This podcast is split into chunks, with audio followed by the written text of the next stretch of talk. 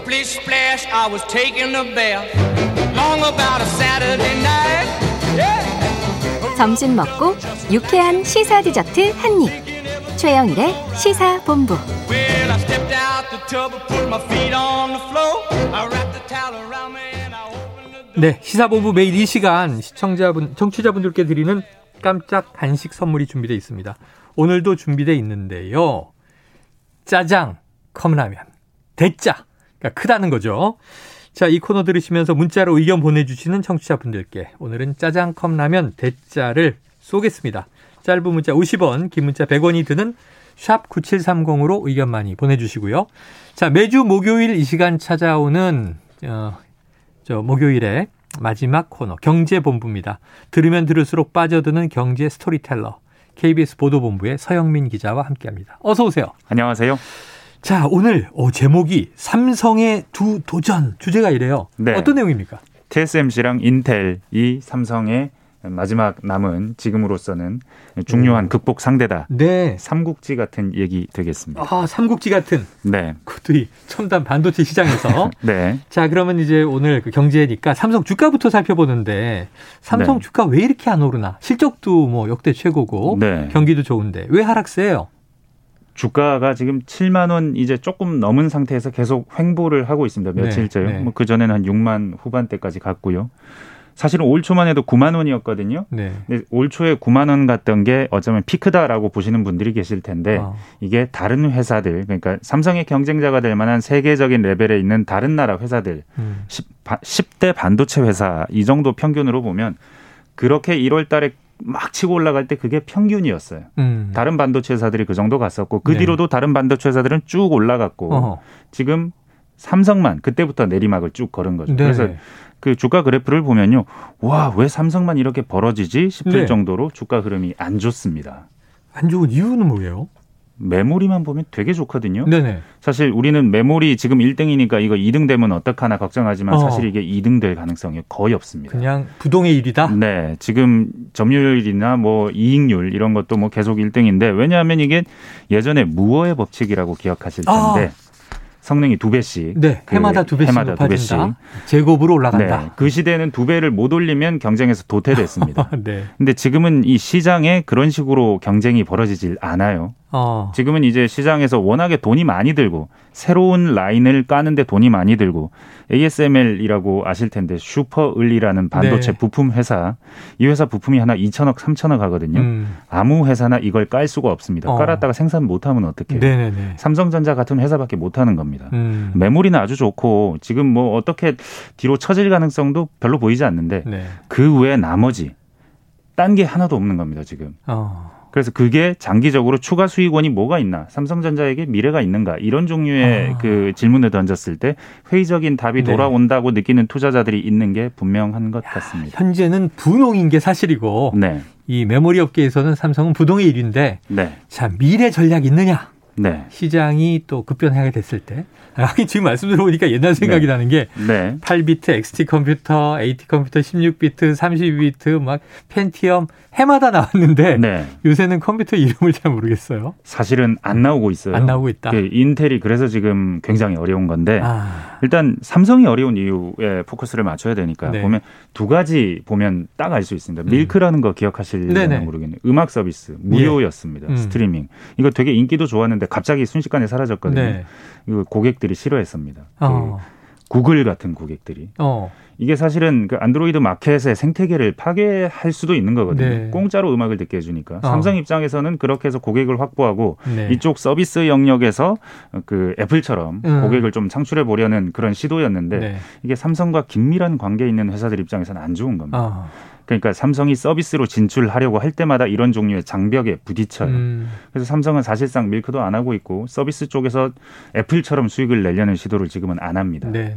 거기에 더해서 애플 AP라는 거, 애플의 아이폰의 그 핵심 부품, 네. CPU 같은 건데 이걸로 삼성이 생산했었거든요. 네. 근데 그 스티브 잡스가 생전에 우리 경쟁자인 삼성한테 이걸 맡기는 게 말이 되냐 TSMC로 옮겨라라고 그렇죠. 했다는 설이 네. 있거든요. 실제로도 경쟁자한테 파운드리를 맡긴다, 위탁 네, 생산을 네. 맡긴다. 이런 측면에서 파운드리에 삼성은 이해 충돌의 어떤 대상이다. 그 대상이 된다. 네. 그래서 파운드리에서도 한계가 있다. 그러니까 서비스로도 못 음. 넓히고 파운드리도 못 넓히는 삼성의 좀 어려운 지점이 그 두 개의 서비스에 드러납니다. 야, 이 삼국지. 네. 삼국지 얘기하니까 정말 네. 이서 기자님 얘기에 빠져듭니다. 경쟁자에게 우리의 핵심 부품의 공급을 맡길 수 있는 것이냐. 네. 그런 일이 또 벌어지기도 했었고요. 네. 아, 우리 청취자님. 맞아요. 밀크 있었는데. 기억하시는 분 계시고. 네. 지금 설정 변경 중 님이 네. 어, 서영민 기자님 감기 걸리셨나요? 지금 목도리 때문에 그런데 아, 이 베이지색 스카프가 잘 어울리는 가을 남자. 이건 음. 패셔니스타죠? 예, 감기 아니신 거죠? 감기 아닙니다. 네, 건강하십니다. 네.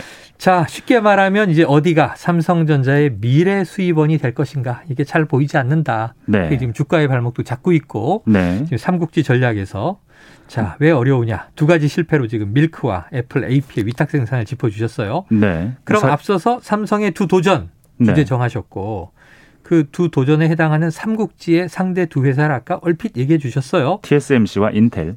정리해 주시죠. 어떻게 싸움이 벌어집니까? TSMC는 파운드리에서 1인자고 대만 기업이죠. 네. 슈퍼을이라고 불리고 슈퍼을 TSMC가 없으면은 세계 대부분의 그 IT 회사들이 자기 회사 핵심 부품을 만들 수가 없습니다. 메모리가 아니라 파운드리. 네, 파운드리에서 위탁 생산을 TSMC에 맡기는 거죠. 네. 근데 이 회사는 영업이익률이 계속 좋아집니다. 이게 어. 위탁 생산이라고 하니까 을처럼 보이지만 네. 사실은 이 회사가 애플 못지않은 영업이익을 거두는 어. 40% 이상의 영업이익률을 자랑하는 오, 회사입니다. 대단하네요.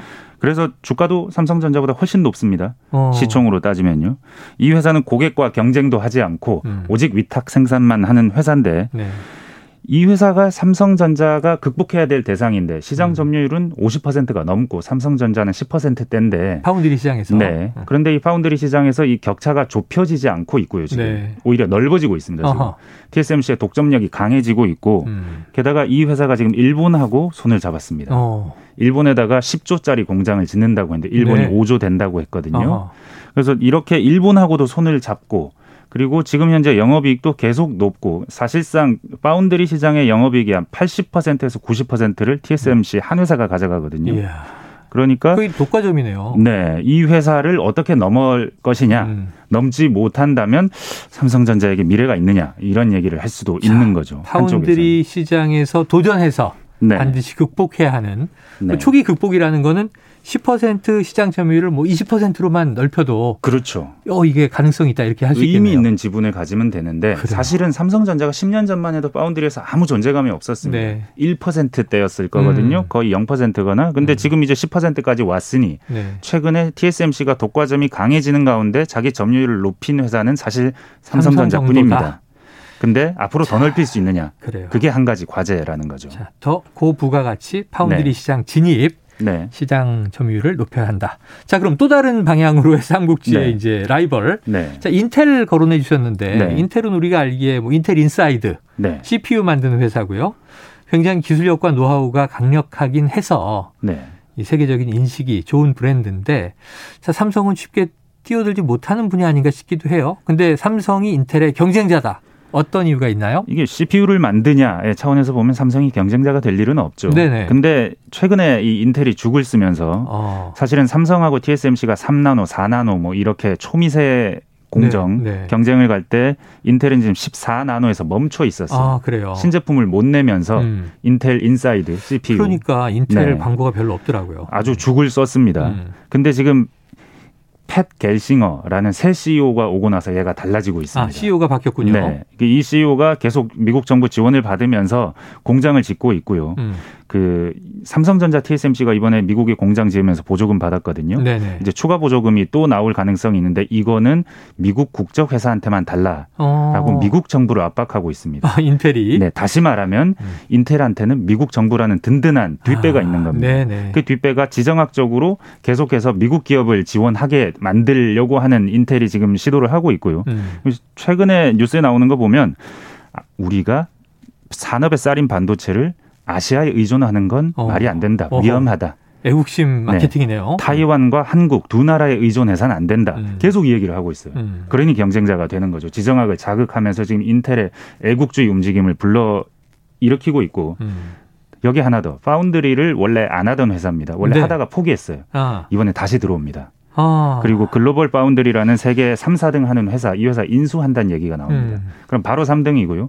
그리고 애리조나에 한 20몇 조원 들여서 공장 짓는다고 하고 이거 음. 파운드리입니다. 야. 유럽에도 한 100조짜리 투자해서 파운드리 한다고 합니다. 그러니까 인텔이 어느새 파운드리에서 이제 삼성의 살 길은 파운드리인데 여기에 인텔이 뛰어들어서 또 밑에서 압박을 하는 겁니다. 음. 네. 자, 인텔이 다시 한번 이제 부활을 예고하면서 네. 자기 분야에서 드라이브를 걸고 이제 파운드리에 다시 역진출하면서 네. 미국 정부를 등에 업고 글로벌 파운드리라는 업계 3위 업체를 인수하고 지금 들어온다. 근데 여기 네. 이제 대만 업체 TSMC는 네. 일본과 손을 잡았다. 네. 자, 그럼 이제 짧게 한 30초 동안 결론을 네. 정리해 보면요. 반도체 전쟁 어마어마한데 삼성 네. 어떻게 해야 됩니까?